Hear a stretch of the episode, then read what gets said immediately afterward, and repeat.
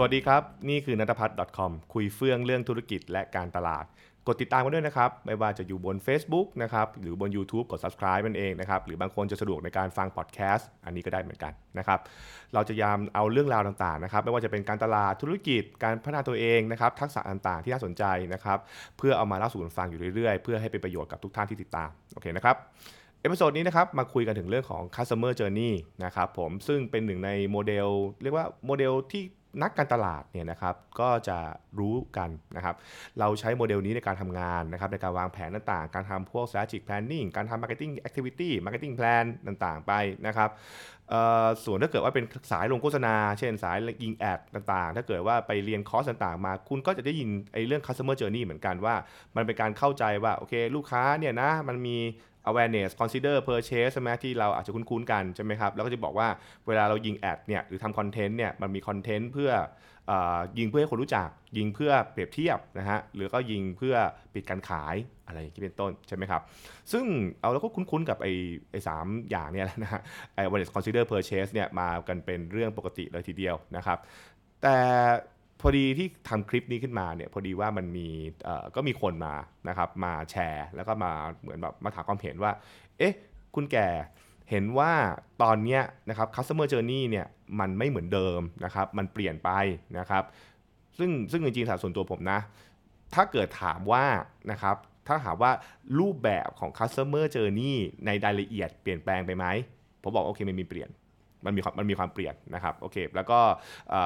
มันมีการพูดถึงมาพอสมควรแล้วนะครับตั้งแต่ยุคสมัยตั้งแต่ Marketing 4.0นะครับของ Kotler หรือแม้กระทั่งในช่วงหลายปีที่ผ่านมาก็มีการพูดถึงประเด็นว่า customer journey ของลูกค้ามีความซับซ้อนมากขึ้น และมันต่างไปจากเดิม ซึ่งเดี๋ยวผมจะบอกว่าทำไมด้วยนะโอเคนะครับแล้วก็มีคนบอกว่าเออเนี่ยตอนนี้ customer journey เนี่ย awareness เนี่ยไม่ได้มีขั้นตอนเดียวแต่มีหลายครั้งนะฮะมันเกิดขึ้นหลายครั้งคือแปลว่ามันมันจะไม่ใช่ aware เดียวมันจะเกิด aware 1 aware 2 aware 3นะครับแล้วก็มา consider 1 consider 2 3 4 แล้วกับก่อนที่ไป purchase เป็นต้นนะฮะเออจะมองแบบนั้นก็ได้นะครับจะมองแบบนั้นก็ก็อาจจะเป็นการเข้าใจได้ละเอียดมากขึ้นนะครับ แต่นั่นเป็นสิ่งที่ผมก็เลยจะเอะใจแล้วผมบอกว่า เอ๊ะ งั้นแปลว่าที่ผ่านมาเราเข้าใจ customer journey กันแบบไหนกันหรอใช่ไหมฮะเรา customer journey เราเราเข้าใจ customer journey บอกว่า aware มันเกิดหนึ่งครั้ง แล้วมันไปเอ่อ consider แล้ว consider เสร็จปุ๊บไป purchase อย่างนั้นใช่ไหมใช่ไหมฮะ ซึ่งมันอาจจะเกิดขึ้นเพราะว่าเราอาจจะคุ้นเคยกับ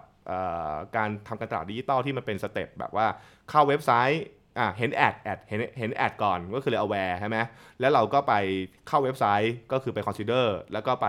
หน้าช้อปปิ้งก็คือ purchase ใช่ไหมใช่ไหมครับ หรือบางครั้งก็คืออเห็นนะฮะ เห็น influencer review ก็เลยเกิด aware ใช่ไหมครับ แล้วก็เลยไปเข้าหน้าอ่า e-commerce เพื่อทำการ consider แล้วก็จ่ายเงิน purchase เป็นต้นนะครับ อันนั้นอาจจะเป็น step ที่เราเราคุ้นๆกับโลกออนไลน์กันนะครับ แต่แต่เอาจริงๆเนี่ย ถ้าเกิดเราเราคิดวิเคราะห์กันต่อนะ ไอ้ไอ้คำว่า awareness consider purchase เนี่ยนะครับ หรือบางคนจะมีต่อได้ว่า usage เกิด advocate เกิดอ่า problem คือคือต้องบอกว่าไอ้ customer journey เนี่ยขึ้นอยู่กับ school เลยนะ คือขึ้นอยู่กับว่าคุณจะไปคุยกับบริษัทไหน หรือคุยกับตำราไหน บางตำราขยายเป็น 8 step เลยก็มี บางตำราอาจจะมี 4 บางตำราอาจจะมี 6 คือจะกี่ step อะไรผมว่ามันมันก็ แล้วแต่คนจะสรรหาขึ้นมานะฮะนะครับแต่สิ่งสำคัญมากเลยคือนะครับเรากำลังพูดว่า customer journey เป็น stage คำว่าเป็น stage หมายความว่า มันไม่ได้บอกว่าเอ่อ awareness มันเกิดขึ้นครั้งเดียว มันไม่ได้บอกว่า consider เกิดขึ้นครั้งเดียว ใช่ไหมฮะ เออมันมันมีมันมีของที่มันเกิดขึ้นในหลายอย่างนะครับ อย่างเช่น ถ้าเกิดเราถอยกลับไปไม่ใช่ดิจิตอลก็ได้อะถ้าเกิดเราไม่มองเรื่องดิจิตอลนะแล้วเรามองแบบว่าลักษณะของเอ่อ พฤติกรรมของการซื้อของสมัยก่อนอะไรเงี้ยแปลว่าเราเห็นโฆษณาทีวีเสร็จปุ๊บเราอาจจะยังไม่ซื้อ เราเห็นโปสเตอร์อีกจนเริ่มจดจำได้ เราไปเห็นไอ้นู่นมาจนเริ่มแบบเอ้ยคุ้นโอเคงั้นเดี๋ยวไปซื้อของดีกว่าใช่ไหมครับ เราก็เลยไปที่ห้างสรรพสินค้า แล้วก็เลยไปชั่งชั่งใจชั่งใจหน้าหน้า shelf ว่าเอ๊ะจะซื้อดีซื้อนี่ไม่ดี ก็เลยหันไปถามเพื่อนนะครับหันไปถามเพื่อนว่าเพื่อนที่มาซื้อด้วยเป็นยังไงว่ายังไงเป็นต้นนะครับ อืมมันมันก็อาจจะเป็นแบบนั้นแปลว่าแปลว่าเราไม่ได้ aware ครั้งเดียว เรา aware อยู่หลายครั้ง นะฮะเรา aware อยู่หลายครั้งจนกว่าที่เราจะเอ่อมามาซื้อสินค้า อันนี้อันนี้ก็เป็นเป็นเป็นสิ่งที่ต้องเข้าใจก่อนเพราะฉะนั้นคือหลักการของคำว่า customer journey นะครับเอ่อมันเป็น stage มันเป็น stage มันไม่ใช่ action หนึ่งแล้วจบไม่ใช่ มันคือภาวะความคิดของคนในที่เรากรุ๊ปนะ ถ้าเกิดถ้าเกิดเราไปอ่านไอ้ customer journey เนี่ยในละเอียดเนี่ยนะฮะแล้วแล้วแต่สกูไหนนะ แต่ถ้าเกิดว่าคุณมองเนี่ยมันจะเห็นว่า เช่น ภาวะคนยังไม่มีความต้องการ คือหมายความว่า ฉันอาจจะไม่เคยรู้สึกเลยว่าฉันมีปัญหา ซึ่งตรงนี้แปลว่าอะไรหน้าที่ของการตลาดคือไปจี้ จี้เพื่อให้เขาเกิดความเดือดร้อนทำให้เขารู้สึกว่าเออเขามีปัญหาถูกปะ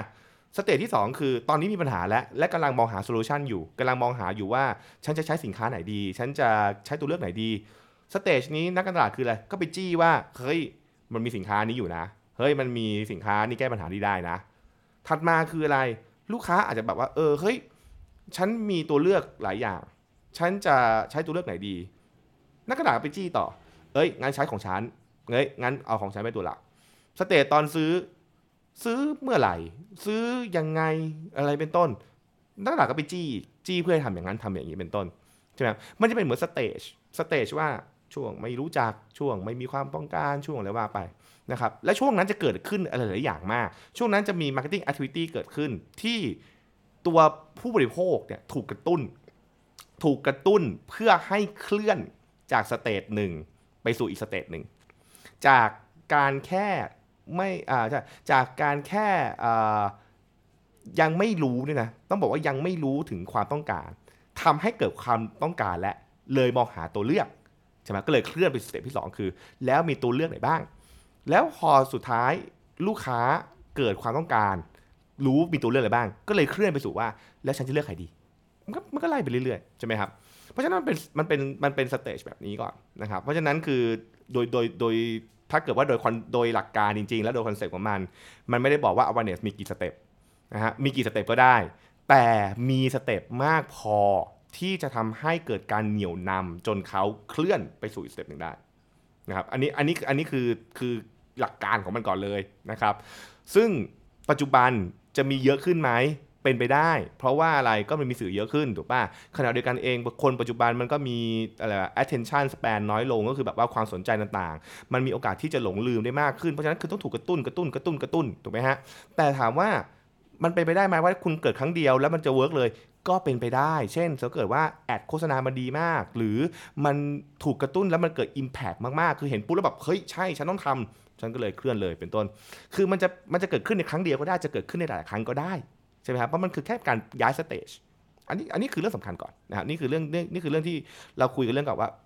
customer journey เป็น stage นะ มันเป็น stage มันไม่เคยมีการบอกว่าต้องกี่ครั้งนะครับ มันไม่เคยบอกกี่ครั้ง โอเค เรื่องนี้เรื่องหนึ่งอ่าครับเรื่องที่2นะครับ